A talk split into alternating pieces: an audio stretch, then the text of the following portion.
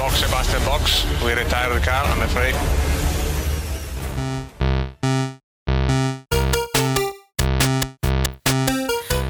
Hallo en leuk dat je luistert naar deze nieuwe aflevering van F1 Spoiler Alert, de Formule 1 podcast van Numbers.nl. Tegenover mij zit Johan Voets. en mijn naam is Marjolein. En eh, vandaag staan we stil bij de Grand Prix van Japan. Suzuka. Op het circuit van Suzuka, inderdaad. Traditiegetrouw altijd eh, de laatste Grand Prix van het jaar. Tenminste, dat is het heel lang geweest. Tegenwoordig niet meer. Ehm, maar voordat we daaraan beginnen, even een nieuwtje. Tromgeroffel. This is spoiler alert with a breaking news update. Ja, want er is namelijk breaking news. Ehm, ik las vanochtend op eh, motorsport.com dat er sprake van zou zijn. Dat er eh, ja, eigenlijk al op, eh, op korte termijn toch wel een Grand Prix van Nederland weer gaat komen. Jawel. Dat zou toch hè? fantastisch zijn? Ja. En de grap is, we, hebben, we denken natuurlijk altijd gelijk aan Zandvoort. Ja. Dat is de plek waar in 1985 uit mijn hoofd de laatste eh, Grand Prix van Nederland heeft plaatsgevonden. Zeker. Toen eh, gevonden, gewonnen door Nicky Lauda, die er nog steeds bij is. Dus eh, Die kan hem zo weer winnen. die kan hem zo weer weer. Nee, maar goed, dat is natuurlijk al, al bijna 35 jaar geleden. Ehm, maar het zou dan eigenlijk niet gaan om, eh, om, om Zandvoort, om daar opnieuw weer Formule 1 te gaan rijden. Het schijnt dat Liberty Media, die tegenwoordig eigenaar is van Formule 1, eh, geïnteresseerd is in een eh stratencircuit. Ja. Ofwel in Amsterdam, ofwel in Rotterdam. Ja. En eh, ja, mensen van Liberty Media zijn hier geweest om daarover te praten. Ja, niet fysiek hier, hè, maar in die, sta in die steden. Hè. Ja, die, ja, die in, bij ons in de studio Nederland. geweest. ze, Ja, zijn, ze zijn gesignaleerd. En ze hebben daar gesproken met mensen. Er is een snor gesignaleerd op de grachten. Dus ik ben heel benieuwd. Wat ik grappig vond is dat afgelopen eh, raceweekend... ehm, Olaf Mol ook een interview, Interview had, ja, met ja. een Britse Formule 1 eh. Ja. En die zei exact hetzelfde. Hij zegt de meest logische plek om nu een nieuwe race te gaan doen is Ja. Nederland. Dingen Want- komen nooit zomaar natuurlijk ervoor. Hè. Dus dat, nee, eh, precies. Dus dat was een beetje. Dat, dat geeft mij ook het gevoel als, als meerdere bronnen dit zeggen, Ja. dan speelt het in dat wereldje. Ja, en ik denk, eh, kijk, eh, ik denk dat het Rotterdam zal gaan worden. Ehm, Want even heel simpel, met Daniel Kvyat op de gracht is levensgevaarlijk. die jongen die heeft misschien niet eens... Kun je wel meteen een James Bond film opnemen? Ja, dus ik hoop dat die jongen zijn, zijn, zijn, zijn zwemdiploma's heeft. Nee, ja, is, ik denk niet dat Amsterdam de meest geschikte locatie is. Nee, dan gaan ze over de ring. En dan, dan verlies je natuurlijk de charme van Amsterdam. Van de stad en wat meerwaarde is. En Rotterdam heeft zich natuurlijk al in het verleden een aantal keren bewezen als, als stad waar je heel goed met auto's heel snel kan racen. Veel geschikter voor. Ja, en ik denk, ik denk dat het ook de enige stad is die, als ik het voor me zie, en ik heb in beide steden gewoond, dus ik mag het zeggen, eh, die ook echt, echt een stadstad is, om zo maar even te zeggen, waar je echt het gevoel hebt dat dit een wereldstad is, op, op uiterlijk. En, en denk ook wel op, op mensen die er wonen natuurlijk, maar het, ziet natuurlijk wel, de skyline van Rotterdam is ook de enige skyline die we hebben zo'n beetje in, in Nederland volgens mij. Dus ik, ik ben daar wel, eh, ik, ik hoop eigenlijk wel een beetje op Rotterdam. Ja, en ik, om heel eerlijk te zijn, ik zie het gewoon in Amsterdam totaal niet gebeuren. Ik weet niet hoe, maar eh, wij komen, we, hè, ons ja. kantoor zit aan de grachten, maar ik weet niet hoe je in vredesnaam Formule 1 auto's over de Ze kunnen die grachten natuurlijk dichtleggen van Amsterdam. Ja, maar de Nee. niveauverschillen en de grachten. Nee, en- sowieso de grachten zelf niet. Dat is geen optie. Eh, Sowieso omdat het gewoon werelderfgoed is. Eh, dus daar kun je niet met, eh, met eh, wat is het, V13 of V12 auto's, eh dat zijn het wel niet meer tegenwoordig, maar overheen gelopen knallen. eh, want al die Amsterdammetjes aan de kant. ik wil zeggen, die auto's, nee, maar ook die auto's die dus... Die, Maar waar die- moet iedereen parkeren? die auto's zijn veel te breed. Ja, precies. Waar moet Lewis dan inderdaad zijn auto op de pit zetten? nee, maar die auto's zijn veel te breed. Dat is één. Ten tweede, eh, we hebben dit weekend nog gezien wat de trekkracht is van die auto's. Want ze trokken, Mhm. het AstroTurf trokken ze uit, eh, uit de grond eh, tijdens Suzuka. Eh, die auto's hebben een ontzettende trekkracht. Nou, moet je je voorstellen dat er zo'n klinketje omhoog komt schieten. Eh, we kunnen nu al niet normaal fietsen op die wegen. Laat staan dat er een auto nee, over rijden. klinker, net wat jij zegt, over klinkers gaan ze sowieso niet rijden. Ze leggen altijd wel asfalt neer. Maar eh, Het zou wel in één keer een hele opschoning... Dat is een andere discussie. Maar zou in één keer een opschoningsproject van de, van de stad zijn. Dat we in één keer de, de, de gracht gaan asfalteren. Ik zeg, zet dan gelijk door gemeente Amsterdam. Trek hem naar binnen. Maak die grachtenauto vrij. Maak ze breder. En zorg ervoor dat er alleen maar elektrische autootjes langs de kant er kunnen zijn hele mooie foto's hè, van Amsterdam vroeger zonder, zonder auto's. Dan zie je pas hoe breed die grachten eigenlijk zijn. echt Amsterdammers, ja. Nou ja, hoe breed, hoe breed de straten vroeger waren. En nu wordt natuurlijk eigenlijk de, meer dan de helft van de straat opgeslokt door parkeerplekken. Ja, klopt.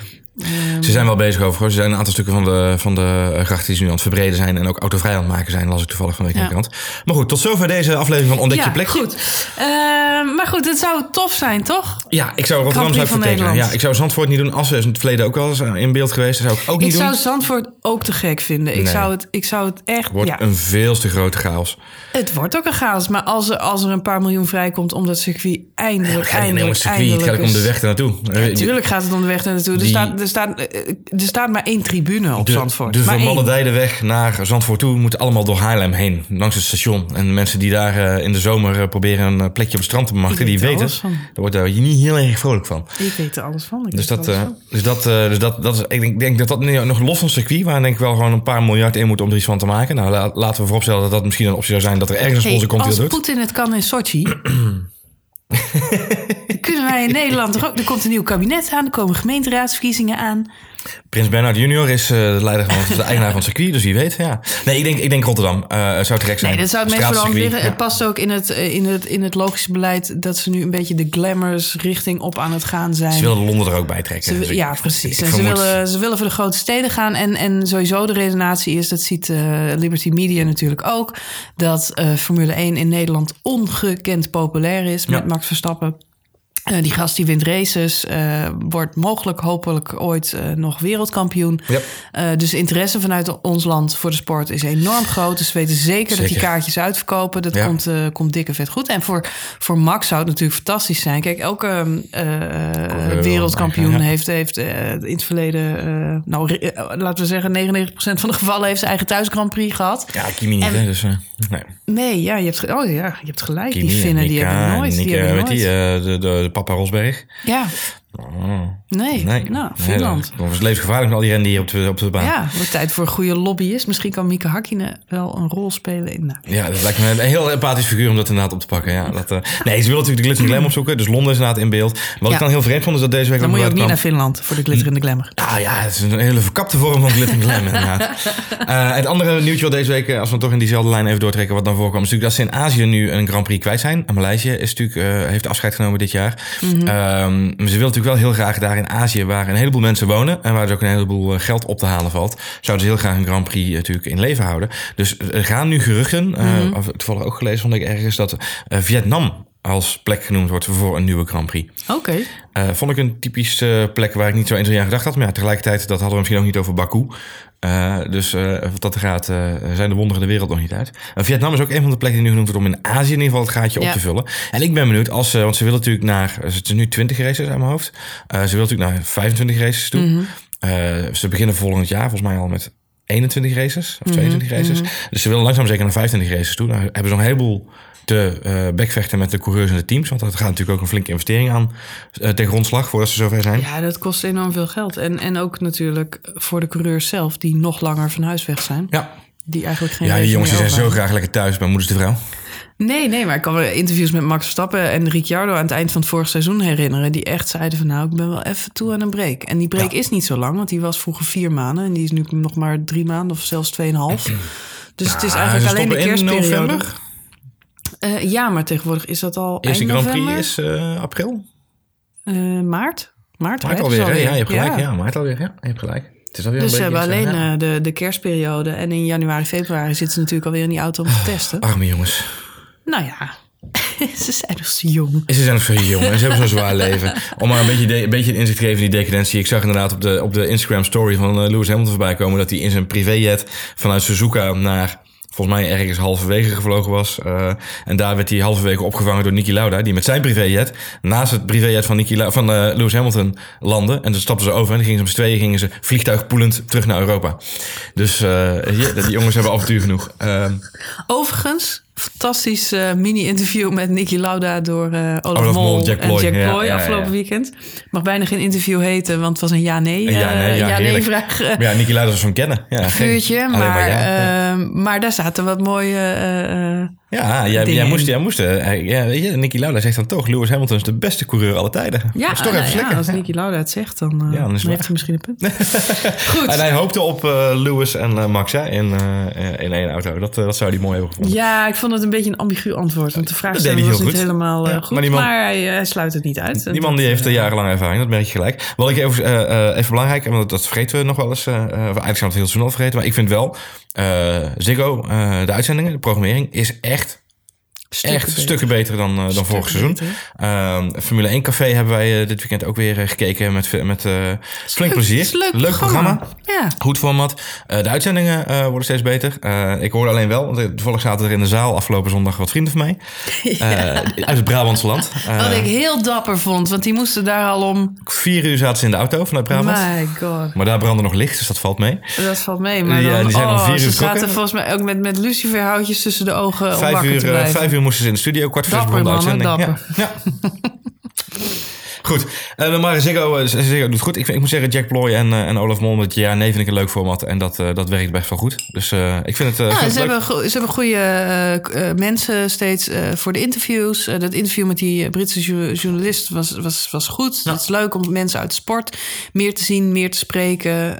Ja, om gewoon meer daar op de grid aanwezig te zijn. En ik denk, ik denk dat het, ehm, want we kijken altijd met heel veel jaloezie naar Sky Sports. En we hebben veel geroepen, elke- de afgelopen jaren natuurlijk met z'n allen, dat Formule 1 onder Bernie Ecclestone, daar zat iedereen, het zat als een soort kip op zijn gouden eieren. Ja. Eh, je ziet nu langzaam zeker dat die vrijheid meer gezocht wordt.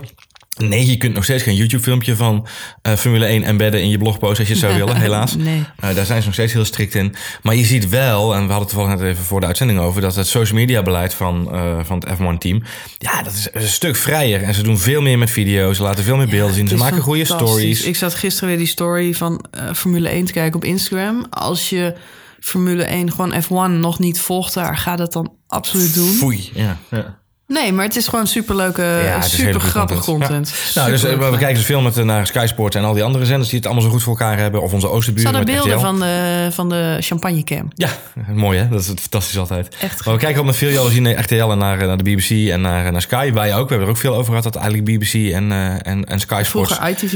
En ITV inderdaad goed op orde. Ik moet eerlijk zeggen dat ik... We, we, we, we, we geven Ziggo niet genoeg complimenten in dit opzicht. Ik vind dat ze het goed, dat ze het goed voor elkaar hebben. Goed op de rit. Het En Robert show. is een goede, goede analyticus die erbij zit. Zeker. Lekker zeker. down to earth en, eh, en een goede chemie met, eh, met Campus. Dat is grappig. Ja, dus. Dat gezegd hebbende, Genoeg veren. precies, dat gezegd hebbende, Door zaten, naar de race. zaten wij in ons pyjamaatje. Om 7 uur 's ochtends. Ach joh, dat is goed te doen. Ik kan me tijd herinneren dat de Grand Prix van... eh, volgens mij om 6 uur begon. Volgens mij was het vroeger een uurtje eerder. Zou kunnen. Of dat met wintertijd te maken had. Ja, waarschijnlijk met wintertijd. Omdat eh, de Grand Prix van eh, Japan pas later, Later in het seizoen in was. het seizoen viel. Ja.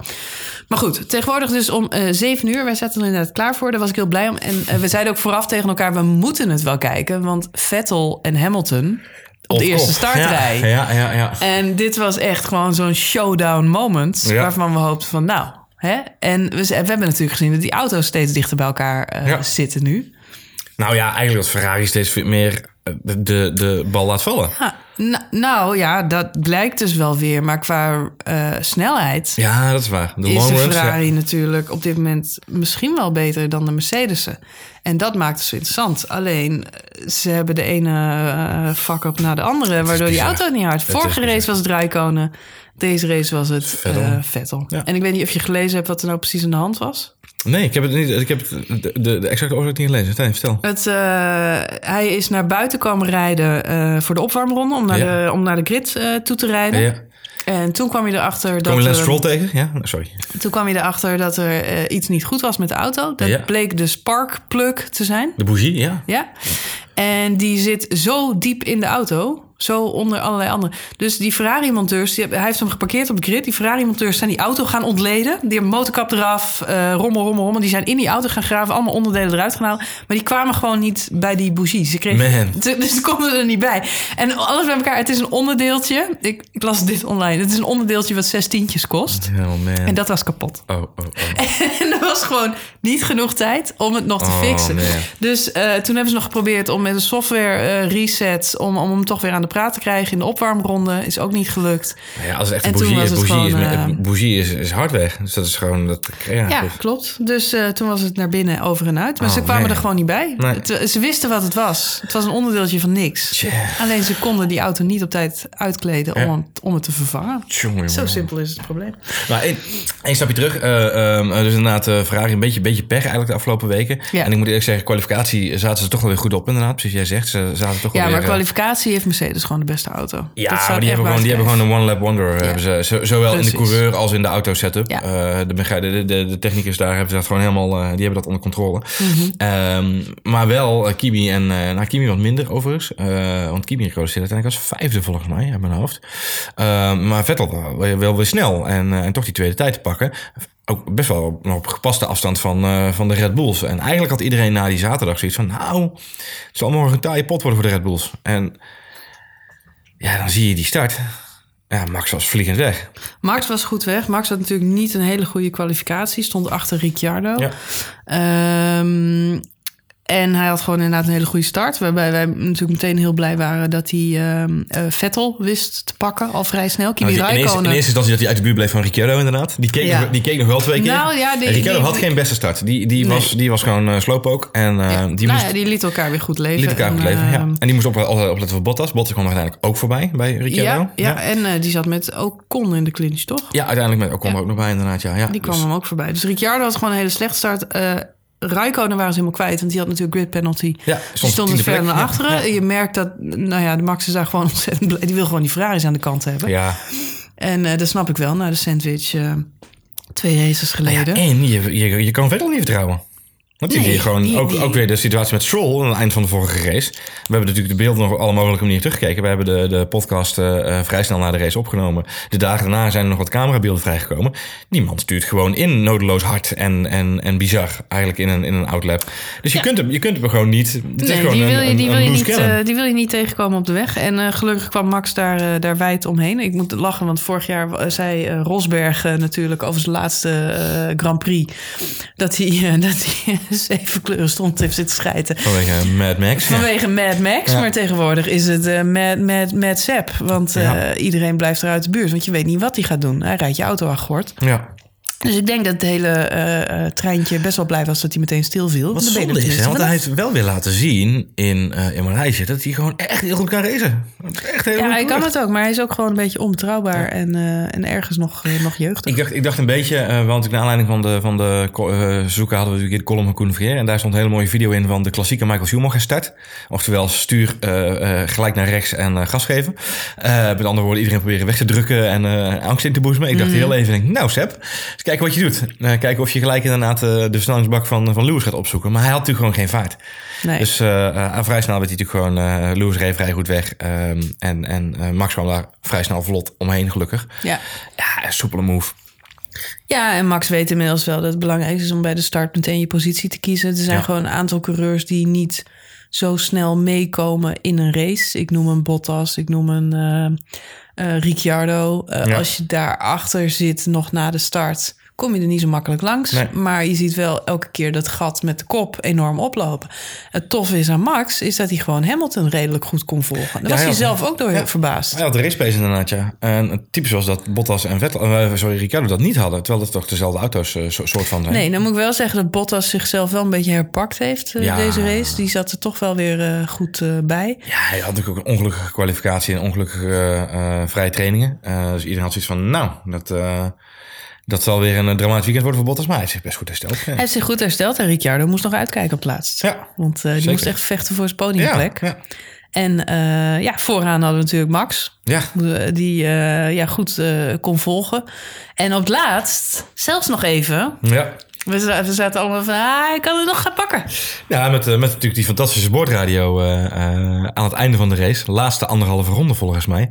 Toen hij het volgende riep natuurlijk over de boordradio naar, naar zijn team. To give it everything? As long as you're sensible and you can take an opportunity, then yes. En, en dan zit ik dus te juichen op de bank. Hè. Dan zit ik, ja!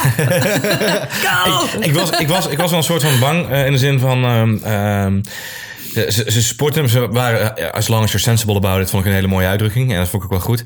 Eh, en, en, eh, hij is wel verstandig genoeg geworden intussen. Maar hij had, eh, bleek later, en dat gaf je zelf ook al aan, had Ja. wat moeite met zijn banden. Ja, volgens, klopt. volgens Christian Horner, eh, eh, die overigens eh, eh, als enige dit verklaard heeft. Er zijn een hoop mensen die denken dat Christian Horner excuses aan het zoeken was om waarom het niet gelukt is om hem over te pakken. Maar volgens Christian Horner als enige had Max echt daadwerkelijk al een blister, een, eh, een, een blaar op zijn Nou, band. sterker nog, dat had hij al vrij snel na zijn pitstop. En ehm, hij kreeg het advies om drie seconden achter Hamilton te blijven rijden. Ja. Zodat hij in elk geval schone lucht zou hebben. Wat, wat beter is voor de banden. Eh, omdat ze heel bang waren dat hij een puncture eh, zou Ja. oplopen. En De- zou kunnen finishen. De welbekende Vettel-puncture, ja. Precies, en die kans was volgens Horner reëel. En daarom hebben ze hem geadviseerd, blijf er een beetje uit de buurt. Ja. Toen is hij toch, eh, ja, heeft hij toch kunnen inlopen. En eh, daarom was eigenlijk het advies van, eh, zolang je maar eh, verstandig mee bent, dan, dan mag het wel. Ja. Maar goed, eh, de laatste ronde eh, komt hij natuurlijk toch ook in verkeer. Want daar reden Massa en Alonso. Alonso, Karma. Ja. Die ook om een plekje aan het vechten waren. Dat ging Ja. om een punt. Ja. Dus, ik, Het welbekende punt. Ja. ik kan ze geen ongelijk geven. het slaat misschien ergens op de tiende en de elfde plek. Er zijn een hoop mensen die daar een hele hoop kritiek op hadden. Zowel op Massa als op Alonso. Ehm, Ja, sterker nog, ehm, Alonso heeft ook eh, een, eh, een, eh, een reprimande gekregen na afloop van de race. Ja. Omdat hij blauwe vlaggen heeft Genegeerd, genegeerd, ja. eh, bij het doorlaten van, eh, van Hamilton, maar met name van eh, Verstappen. Ja. Verstappen zei na afloop zelf dat hij van Alonso eigenlijk niet zoveel last had gehad, maar dat het meer massa was geweest Ja. die hem in de weg had gezeten. Eh, hij zegt, maar dan nog, ook al hadden ze me langs, Had ik had. Hamilton niet zomaar kunnen pakken. Nee, want dat is denk ik een andere discussie die, eh, die, eh, ehm, die we... Of het is niet een andere discussie, maar dat is wel een ander, andere insteek van het verhaal. Is ook in hoeverre heeft Hamilton hem laten komen eh, eh, om zijn banden te sparen en om nog even all-out te kunnen gaan. Eh, we hebben natuurlijk in de vorige race gezien dat Ricciardo Vettel heel goed opving. En in hoeverre heeft hij ehm, eh, dat nu gedaan bij Max Verstappen. Al moet ik eerlijk zeggen dat ik zestiende of vijftiende van een seconde wel heel erg veel opvangen vind, om het zo maar even te zeggen. Ik denk het niet hoor. Ik denk echt dat hij. als, ik denk als Hamilton verder vooruit kan rijden, dan doet hij het. Eh, dus daar geloof ik niet zo in. En ik, Max was zelf ontzettend verbaasd en verrast over de snelheid van de Red Bull. Dus eh, ja, dat belooft alleen nog maar eh, meer goeds voor het eind van het seizoen. Ja, ik ben wel benieuwd, want we gaan Beetje nu naar... jammer dat eh, het zo laat komt. Ja, nou ja, goed. Hij, hij had zelf ook nu inderdaad eh, bij Pep Talk, eh, eh, de talkshow op maandagavond, had hij verklaard dat hij ondanks alle succes uit het seizoen alsnog als mislukt beschouwt. Ja. En dat hij echt niet eh, nu in één keer in, eh, in jubelstemming is omdat het een paar keer goed gaat. Eh, hij vindt het nog steeds een, eh, een, een vergooid seizoen en hij wil gewoon heel graag volgend jaar een, eh, ja, een, een, een auto hebben. Maar het is ook belangrijk dat hij dat zegt. In die zin dat we weten allemaal dat in Max Verstappen zijn contract Ja. staat. Dat hij in principe tot en met 2019 daar onder contract staat. mits ja. Red Bull hem een Grand Prix Grand winnende Prix auto. winnende auto geeft. Ja. En dat doen ze op dit moment niet. Nou heeft hij een Grand Prix gewonnen. Dus dan krijg je meteen schemergebied van... nou, hij is toch Grand Prix winnend. Maar ja, het is voor Max natuurlijk wel belangrijk om, om te blijven... Hij wil als opties open houden. En eh, ik denk dat hij heel erg naar zijn zin heeft bij Red Bull. Maar als hij niet volgend jaar mee begint te doen voor de titelstrijd... Nee, dan zouden we Dan wordt hij een, eh, ongeduldig. Dan zouden we zomaar een hele mooie carousel kunnen gaan zien, inderdaad. En eh, dat is een beetje het. eh, dat, is, dat, is, dat is een leuk bruggetje naar onze grote vriend Dr. Helmut Marco, inderdaad. Die, Mhm. die nog eens een keer olie op het vuur gooit deze week. Door natuurlijk ook de situatie van Daniel Ricciardo daarbij te betrekken. Ricciardo heeft nog een contract, net zoals Max, volgens mij tot eind 2018. 18. Ja, Ehm, Max een jaar langer. Max een jaar Ricciardo langer, is 2019. volgend jaar Maar, klaar. um, Ricciardo is volgend jaar inderdaad eh, in principe transfervrij. Vrij. Ja. Dat is mooi in het voetbal. Ehm, wat door de Helmut Marco omschreef als Ricciardo is op de markt. Dat was een ongelukkige woord, woordkeus volgens de mensen die als een malle, alle PR-spindokters van het team, die als een malle daaromheen probeerden te draaien. Want er gaan natuurlijk een heleboel geruchten dat zowel Ricciardo zowel bij Mercedes als bij Ferrari ook is aangeboden. Ik, dat zou me niet verbazen. Mercedes zou me overigens wel een beetje verbazen. Omdat ik hem niet zo heel snel daar zie, eh, zie racen naast Lewis.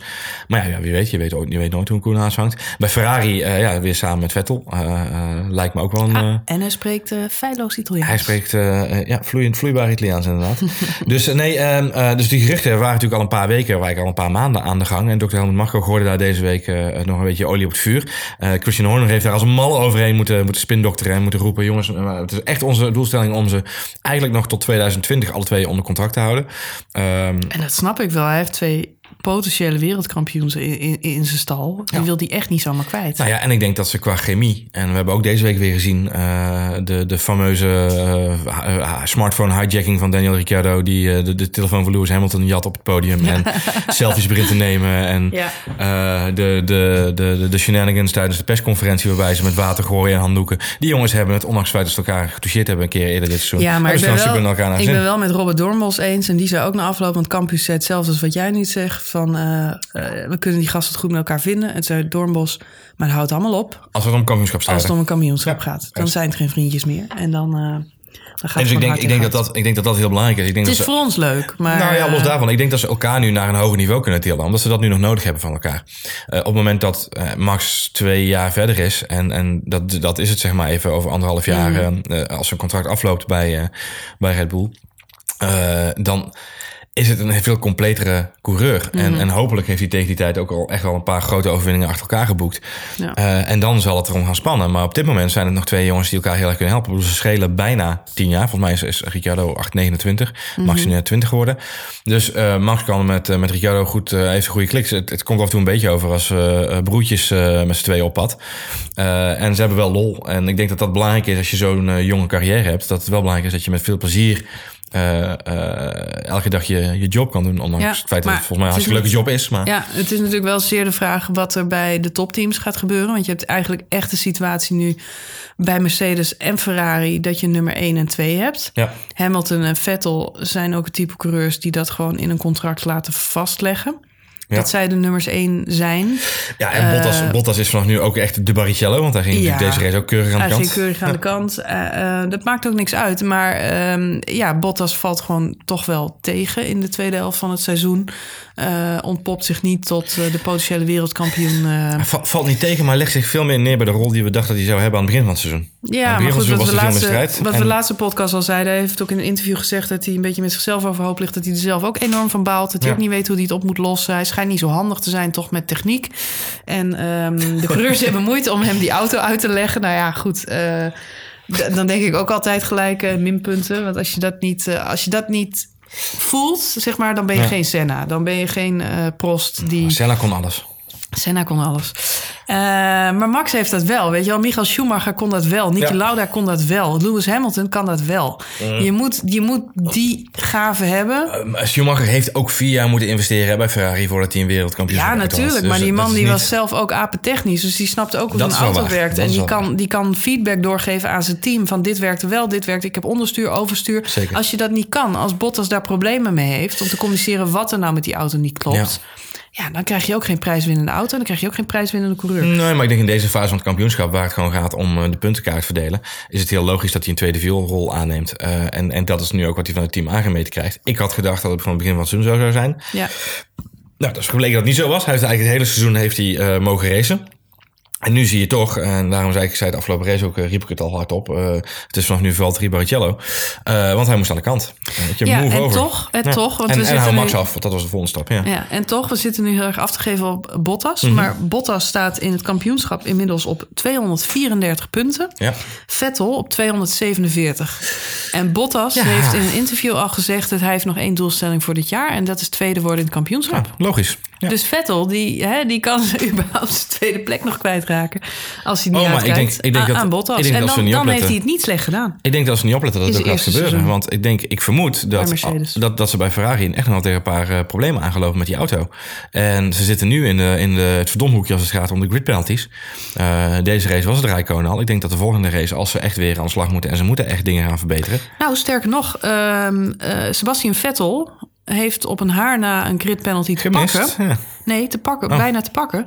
Omdat hij dit jaar, hij heeft afgelopen race zijn tweede reprimande gekregen. Ah. Ehm, namelijk voor het missen van het volkslied.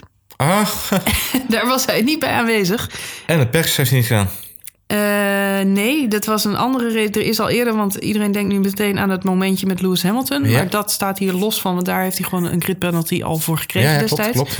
Eh, nee, hij heeft in eh, Monaco, bij de Grand Prix van Monaco, is hij bij het verlaten van de pitstraat heeft hij geloof ik ook een fout gemaakt. Dus zou kunnen, maar ik zit, de reden waarom ik net zeg het missen van de pers. Hij is deze week, deze race ook niet in het eh, vierkantje geweest, wat hij verplicht is. Oeh, nou ja, goed, dan zou hij er al drie te pakken hebben. Wat ik, wat ik gelezen heb, is dat hij er officieel nu twee waarschuwingen heeft.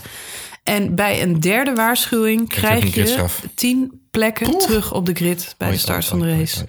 Dus, ehm, dus dat is best wel heftig. En Alonso, waar we het net over hadden, die heeft dus ook zo'n reprimande eh, te pakken gekregen voor het eh, negeren van, de blauwe, vlag. Ja. Maar dat was pas zijn eerste. Hij heeft wel ook twee strafpunten op zijn license erbij gekregen. Ja. En als we dan toch over eh, straffen en regels hebben, dan moeten we ook nog even dat verhaal met Romain Grosjean benoemen. Ja, heerlijk hè? want daar kwam jij mee. Het was het las een aflevering van Goede Tijd Slechte Tijd. Daarna nou, ook weer. Ik heb een pot gelachen, want ze hebben het. Het gaat over de drivers briefing, hè, na hebben, afloop. het, ze hebben het letterlijk uitgeschreven. en ze hebben het script. uitgeschreven wat er gezegd is. Ja, dus het verhaal is een beetje dat eh, er zijn een aantal dingen die tijdens zo'n drivers briefing besproken worden. Ja. Eh, Romain Grosjean, dus bekend fameus brokkenpiloot voorheen, heeft intussen natuurlijk anger management gedaan en heeft eh, heel veel brain eh, eh, mindfulness trainingen gehad. Dus iets wat rustiger tegenwoordig. Karma. Eh, Karma, inderdaad. En die, eh, die, eh, die, die is ook nog oplettend op, op de regelgeving. Eh, en naar aanleiding van de situatie met eh, Sebastian Vettel ontstond er een discussie op de bedrijfsbriefing. Omdat Vettel tijdens de laatste race natuurlijk de, de, de aanrijding had met Stroll. Eh, en vervolgens eh, zijn stuurtje niet in de. ehm, eh, in, Auto de, in heeft de auto deed, maar hij Ja. gooide hem bij Wehrlein op schoot. Eh, en daarnaast ging hij bij Wehrlein op de sidepod zitten en reed hij met de sidepod mee terug naar de paddock. Waarop Charlie Whiting heeft gezegd, ja, dat mag dus niet. Want er, rijdt, er stond er na twee, zijn het ook al gelijk, er stond een, eh, een medical car achter. Hij had gewoon kunnen instappen in de medical Hij car. had niet op die auto mogen gaan Hij had zitten. niet op die auto nee, mogen dat meen zitten. je. Dus, dus Charlie Whiting zei, dat mag officieel niet. Die had moeten wachten op dat dingen. meen je. Maar goed. waarom- Dat is de charme van de sport. Ja, ja de, de, we hebben volgens mij nog... eh, volgens mij is ook in de column van Koen van, eh, van de afgelopen week... eh, ook nog de, de situatie dat ze met z'n drieën... Want er was een situatie waarbij er een auto... was jaren nee, dat 80 hebben we gezien bij, bij het Formule Dat was 1 bij- ja, café op tv. 1 café, dat was ja. een prachtig beeld. Prachtig beeld met z'n drieën. Ja. Eentje, op de, eentje op de achterkant. En, maar goed, dat mag dus niet meer tegenwoordig. Ehm, dus ehm, eh, ik, ik kan me ook wel een beetje voorstellen... hoewel die jongens natuurlijk hartstikke rustig rijden. Ehm, Nou, ik las, ik las dit verhaal ook terug. En waar het eigenlijk over ging, is dat Romain Grosjean zijn hand opstak en zei: Joh, hoe zit het eigenlijk met het losmaken van je gordel na afloop van de race? nou, het- het- Waarop Charlie ja. Whiting zei: Dat mag niet. Ja. Waarop Grosjean zei: Maar ehm, hoe zit het dan met Lewis Hamilton, die zijn gordel losmaakt om te zwaaien naar het publiek? Exact, ja. Eh, waarop Whiting heeft gezegd: Nou, je mag je gordel wel een beetje losmaken, Ja. maar je, eh, een beetje losser, maar je mag hem niet helemaal eh, losmaken. Nou, waarop Grosjean keurig zei... je kunt hem niet losser maken zonder los te nee, maken. Massa zei van, even tussendoor, maar je kunt je gordel niet losser maken. Je kunt Nee. hem alleen maar losmaken, Ja. weet je wel? Dus ik, ik merk, Whiting is natuurlijk van de oude stempel, dus die probeerde het hele de- debat be- een, beetje, te onder de mantel de omzeilen. liefde te bedekken, inderdaad. Ja. En, en Hamilton hield volgens nog ook even wijselijk zijn mond. Maar Grosjean die bleef gewoon als een soort ja. Dedicated journalist doorvragen van hoe zit het nou? Want hij zegt, ik wil geen ruzie maken, maar ik wil gewoon weten De waar ik aan toe ben. ja. En ik snap wel dat het voor de fans superleuk is dat de winnaar kan zwaaien. Want die, die coureur zit natuurlijk zo diep in die auto dat je niet eens met je, auto, met je arm er bovenuit komt. Dus Nee. ze moeten zichzelf wel losmaken. Ehm, maar goed, eh, het is niet voor alle coureurs eh, veilig om, eh, Nee. om dat te doen. Hij Nee. zegt, hij zegt ik, ik wil gewoon weten waar ik aan toe ben. Ik zie coureurs die een stuurtje in de auto gooien. Ehm, als er geen banden meer aan de auto zitten, is dat dan de regel? Hè? Vettel was natuurlijk, zijn auto was zo kapot Ja, dat het kon stuur geen zin mee. meer. Daar konden ze niks meer mee. Is dat dan de regel dat je dan je stuur mee mag nemen? Prima. Ehm, en mag die gordel nou wel of niet los? Ja. Grosjean zegt, ik wil het gewoon weten. Wat, wat is de, de regel? Nou, eh, Whiting nogmaals. eh, hij, hij mag niet los. Hij mag wel iets losser gemaakt worden. Eh Lewis, wat doe jij? Maak je hem losser of maak je hem los? Ja, en Lewis maakt hem los, zei, ja. ik maak hem los. Maar dat doe ik niet altijd. Dat doe ik alleen maar soms. Ja.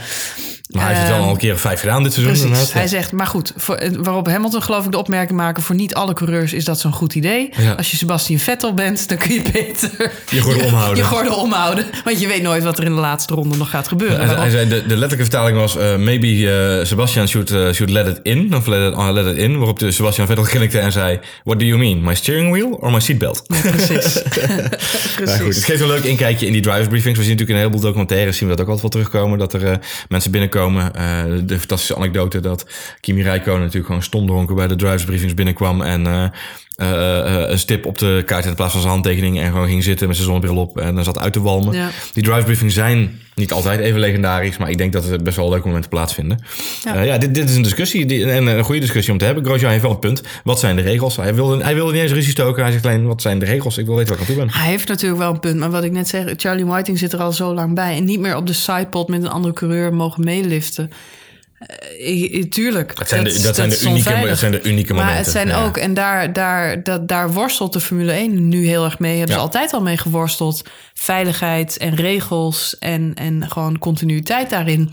Versus wat wil het publiek? En wat, ma- wat geeft de sport charme? En wat Ja. maakt het emotioneel en aantrekkelijk om naar te kijken? En dat, ehm, ja goed. Eh, voor, voor een Fransman Ja. Ik vond het- ik vond het een goed is Grosjean ja. een beetje een... eh, Hey, centenaar. nog één dingetje, want we hadden het net over eerste en tweede coureurs. Ik, ik wilde je nog even Ja. één boordradiootje laten horen. Dit is, dit is een boordradiootje van, van tijdens de race tussen twee eh, roze auto's. Right, can I attack Esteban? She's just too slow. No, Checo. No. Hold the position. Tell him to pick up that pace. She's too slow. We horen dus eh, Perez, die eh, achter Ocon zat. En ehm, er is dus een stalorder, zoals dat zo mooi heet. Een teamorder. Ze Ja. mogen elkaar niet meer inhalen. Ja, nou, het lijkt me op zich me alles, goed idee. alleszins slim. Want die Barbie-auto's die komen van alle kanten. En ze Nou, rijden hebben- elkaar stevig Nee, de maar eh, ook Ocon deze, deze race weer hartstikke goed gereden. Er zit best wel veel tempo in die auto. Eh, dus ze kunnen, best goed, eh, ze kunnen best goed meekomen. Alleen wat mij heel erg opvalt, is dat ze het met elkaar niet goed kunnen vinden. Dus op de een of andere manier, als ze graag elkaar zien, of massa, want het ging ook mis deze keer, dan gaat het mis. Dus ik weet niet wat daar aan de hand is, maar dat gaat niet helemaal eh eh, hiervan Nou, uit. het lijkt mij een goede maatregel. Net zoals dat het een goede maatregel was dat de, de- Danny eh, tijdelijk de sport verlaten Ja. had. Maar helaas, Helaas. of misschien moet ik zeggen, liever gezegd voor de hè, fans van, eh, van crashes, avontuur en spektakel. Kvyat komt weer terug. In Austin. Want er is een kleine stoelwisseling geweest. Ja, stoelendansen, ja. ja. Ja. opvallend. Ehm, eh, hij zat natuurlijk al een beetje aan te komen. Uh, Sainz dus nu, nu al over naar Renault. Eh, vorige week hebben we het al even over gehad. Ja. Ehm, Palmer per Palmer direct per weg. direct weg. Wat heel erg typisch was, want dat betekent inderdaad, eh, we hadden het er vorige week al even over. Ze hadden in principe Hulkenberg al vast liggen. Ze hadden Palmer vervolgens al vast liggen. Mhm. Dus Dus ze hebben Palmer moeten afkopen. Ze hebben nu Red Bull ook extra moeten lappen om Sainz nu al te kunnen overnemen van Toro Rosso. Mm. Ehm, en Toro- eh, voor de duidelijkheid, eh, als ik het goed heb begrepen, wordt Sainz gehuurd van Toro Rosso voor twee seizoenen. Ja. Ehm, En dat komt dan weer omdat Red Bull Sainz voorlopig nog niet kwijt wil. Nee. Want mocht Daniel Ricciardo daadwerkelijk weggaan... zien zij een, eh, zien zij een team met Verstappen en Sainz. Ja. Dan kan Sainz in elk geval doorstromen. Ja. Ja, de, de, de opvallende move. Is jammer voor Palmer, maar tegelijkertijd echt een meerwaarde had hij ook niet meer eh, eh, afgelopen races. Behalve dat het eh, af en toe heel spannend was als hij er weer afcrashte terwijl er iemand hem wilde inhalen. Ehm, ja, weet je, en voor Sainz eh, wel jammer. Palmer rijdt zijn race uit. Bedankt zijn, eh, zijn teamgenoot nog even voor de boordradio. Sainz die gooit hem gewoon naar de eerste bocht eh, tegen de vangrail aan. Lekker band en motor engine. Er was ook nog even sprake van, maar dat is meer een gerucht... dat Alexander Rossi, die de Indy 500 gewonnen heeft... Dat hij de vervanger zou gaan worden van het plekje van Fiat. Fiat. Bij Toro Rosso. Oké. Maar hij heeft zelf laten weten dat dat niet waar is. En, eh, dat het Maar wel zit hij nu al onder contract bij Red Bull dan? Ehm, ik weet niet precies hoe het zit. Het heeft allemaal te maken met de bandenfabrikanten. Want ehm, het is dus ook zo dat eh, Gasly natuurlijk nu de overstap heeft gemaakt naar Formule 1. Ja. Die in de Formule 2, Twee. 2000, ja. ja, staat hij tweede Klopt. in het kampioenschap. Dat heeft hij nu laten varen, Varen. om Formule 1 te gaan rijden. Maar als ik het goed heb, rijdt hij... Of heeft zijn concurrent in die sport, rijdt geloof ik Toyota. Ja. En Honda is volgend jaar de leverancier van de motoren bij Toro Toro Rosso. Rosso. Ja. Dus er, zit, er spelen een beetje motorenbelangen. Ah, je zei en banden, maar motoren. Ja, sorry. Ja. Sorry, ja, ik bedoel de dacht- Ik zeggen, wat heeft motorenleverancier. Nee, hiermee te maken? nee, ja. nee, Pirelli- Het is sorry. een beetje het enige wat nog vast ligt in de Formule 1. Ja. Nee, ik bedoel de eh, motoren. Dus, dus soms eh, wisselen mensen niet alleen, hè, dat weten we natuurlijk al lang, niet alleen van plek omdat ze talent hebben of omdat ze een keer eh, ergens in de buurt zijn en toevallig kunnen racen. Eh, maar vaak heeft dat natuurlijk ook een beetje met steekspelletjes van de eh, teams, eh, Ja. maar ook met de motorenleveranciers te maken. Want als de een ergens een kampioenschap kan pakken en door de concurrent juist weg te de andere kant op te bonjouren, dan, Ja. dan maken ze daar ook gretig gebruik van. En daar zal vast het nodige geld mee gemoeid zijn. Ja. Maar goed, er is geen coureur die nee zegt op een, eh, op een Formule 1 eh, plekje. Nee, ik denk het ook niet. Alhoewel de meeste mensen die in die Als het, maar 500 lange, als het maar lange termijn. eh, Ja, nee, ja, en eh, wat ik al zeg, er zijn ook een heleboel mensen. Er is ook een heel kamp wat natuurlijk heel erg voor de Indy 500 en de Amerikaanse racevormen is. En die, die dat eigenlijk de koningsklasse van de racesport noemen. Dus ik denk, ik denk dat dat me niet verbaast dat Rossi daarop zegt: eh, wow, kijk wel even. Gasly overigens, eh, eh, ja, toch wel weer oké hoor, deze race. 14e, 13e plek. Ja, volgens mij. Ja, ja, twaalfde misschien. Nou, Eh, er race keurig uit. Ja, Dat is al een prestatie op zich. nou ja, eh, beter dan Sainz. ja. Zo simpel is het. hey, we gaan naar Austin, toch? Ja, we gaan naar inderdaad de Grand Prix van Amerika. Eh, soort- Overigens is er ook sprake van dat er meer Grand Prix in Amerika zouden moeten komen. Hè? Wat jij net zegt over die Indy 500 is daar absoluut nog steeds eh, de populairste autosport. Formule 1 Ja, en heeft daar nooit echt eh, voet aan de grond kunnen krijgen. Eh, dus de organisatie is ook hard bezig om meer Grand Prix in Amerika te krijgen. En de Grand Prix van New York wordt daar dan Ja, want als ik qua tijdsframe is dat nog het meest logisch inderdaad. Want dat zou, Ja. dat zou dan de vervanger kunnen zijn van bijvoorbeeld een Europese Grand Prix. Omdat er een aantal dingen heel erg onduidelijk zijn. Ook even nog één dingetje. Is ook bijvoorbeeld Catalunya, Barcelona. Ja. Is op dit moment een vraagteken. Eh, Mm. eh, wel, wel een klein vraagteken, maar het is wel een vraagteken. Mhm. Eh, wat gaan we daar doen? Volgens mij Engeland loopt al een Silverstone stad. Hè? Ja, ligt al een tijdje. volgens mij is het wel verlengd voor volgend seizoen nog. Maar Volgens mij is volgend jaar de laatste, als Ja. ik het goed zeg. volgens mij is dat de laatste keer. Ja. Wat ik erover las is dat Silverstone elk jaar enorm veel geld verliest. Dus kosten enorm veel geld. Er komt wel weer een Europese Grand Prix bij volgend jaar. Vlak bij Monaco in de buurt in. Zuid-Frankrijk. Ja, Frankrijk. Ja. Ja. De GP van Frankrijk komt weer terug op de Ja. kalender. Ja. Dus niet uh, maar ik Nee. ben even vergeten hoe het eh, andere circuit heet. Maar in Zuid-Frankrijk. Ja. Dus eh, leuk om daar je vakantie omheen te, gaan plannen. alvast. Toch met die camper op pad volgend jaar. Ja, het is ook allemaal een beetje in de zomer, voorjaar, herfst in Europa. Dus dat is voor ons heel erg praktisch. Goeie deal. Hey, ja, Grand Prix van Amerika. Austin, Texas. Ja. Wij komen daar elk jaar voor Ja. een heel ander event. Ja. South by Southwest. maar het is fantastisch daar. Het is echt heel erg leuk om daar te zijn. Ja. We zijn nooit op het circuit geweest, maar het is, het is een prachtige baan. Ja. Echt schitterend. Dus ik kijk er wel heel erg naar uit. Ja, ik ben ook wel heel benieuwd. En het wordt, eh, het wordt een thuisrace voor de, voor de Force India's. Hè? Want het wordt een hele roze race vanwege eh, Breast Cancer Awareness Month. Gaan ze alles in het Oh, roze. ja, ja, ja. Dus eh, is het plan dat alles in het roze. Ja, nogmaals, Liberty Media zit er bovenop. Ze willen... eh, Branded content. ja, ja nee, nou, maar ik weet niet of brand content. Dit, dit weekend in de NFL waren ook alle velden hadden ze grote ribbons van die, van die roze dat lintjes. heb ik wel gezien, ja. Hadden ze Ja. overal op liggen. En eh, dus dat, dat wordt in Amerika gewoon echt wel uitvergroot. En dus inderdaad ook de Formule 1. Dus circuit de Americanas. Spannend, spannend. Goed, jij nog toevoegingen? Nooit, dat weet je. Nou, dan, gaan we, dan gaan we hem afronden. Ehm, heel erg bedankt wederom voor het luisteren naar F1 Spoiler Alert. We vinden het leuk als je in de eh, iTunes Store of waar je deze podcast ook luistert, even een rating achterlaat. Eh, sterretjes, wat je ervan vindt. Sterretjes, duimpjes, alles. Ja. Alles. Je mag ook gewoon reageren via Twitter. Dat kan naar Johan Voets. of Marjolein met een lange ei.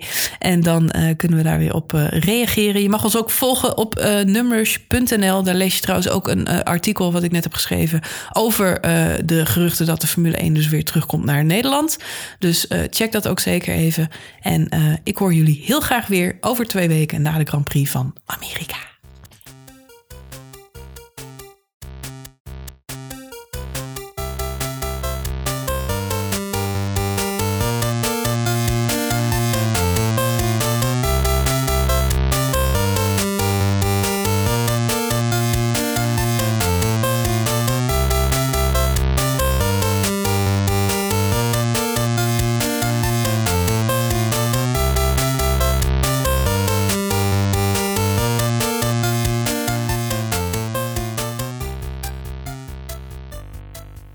Steeds niemand die ons gehoord heeft hè, aan het einde van de podcast. Want dan geef jij een Max Verstappen petje weg. Ja. De eerste die via Twitter bij mij meldt dat hij dit hoort, krijgt van mij een Max Verstappen ik ook, ja, niemand hoort dus het einde van onze podcast. Zullen we hem halverwege doen? Hoort iemand überhaupt onze podcast? Hallo? Is Hallo? er iemand? Hallo?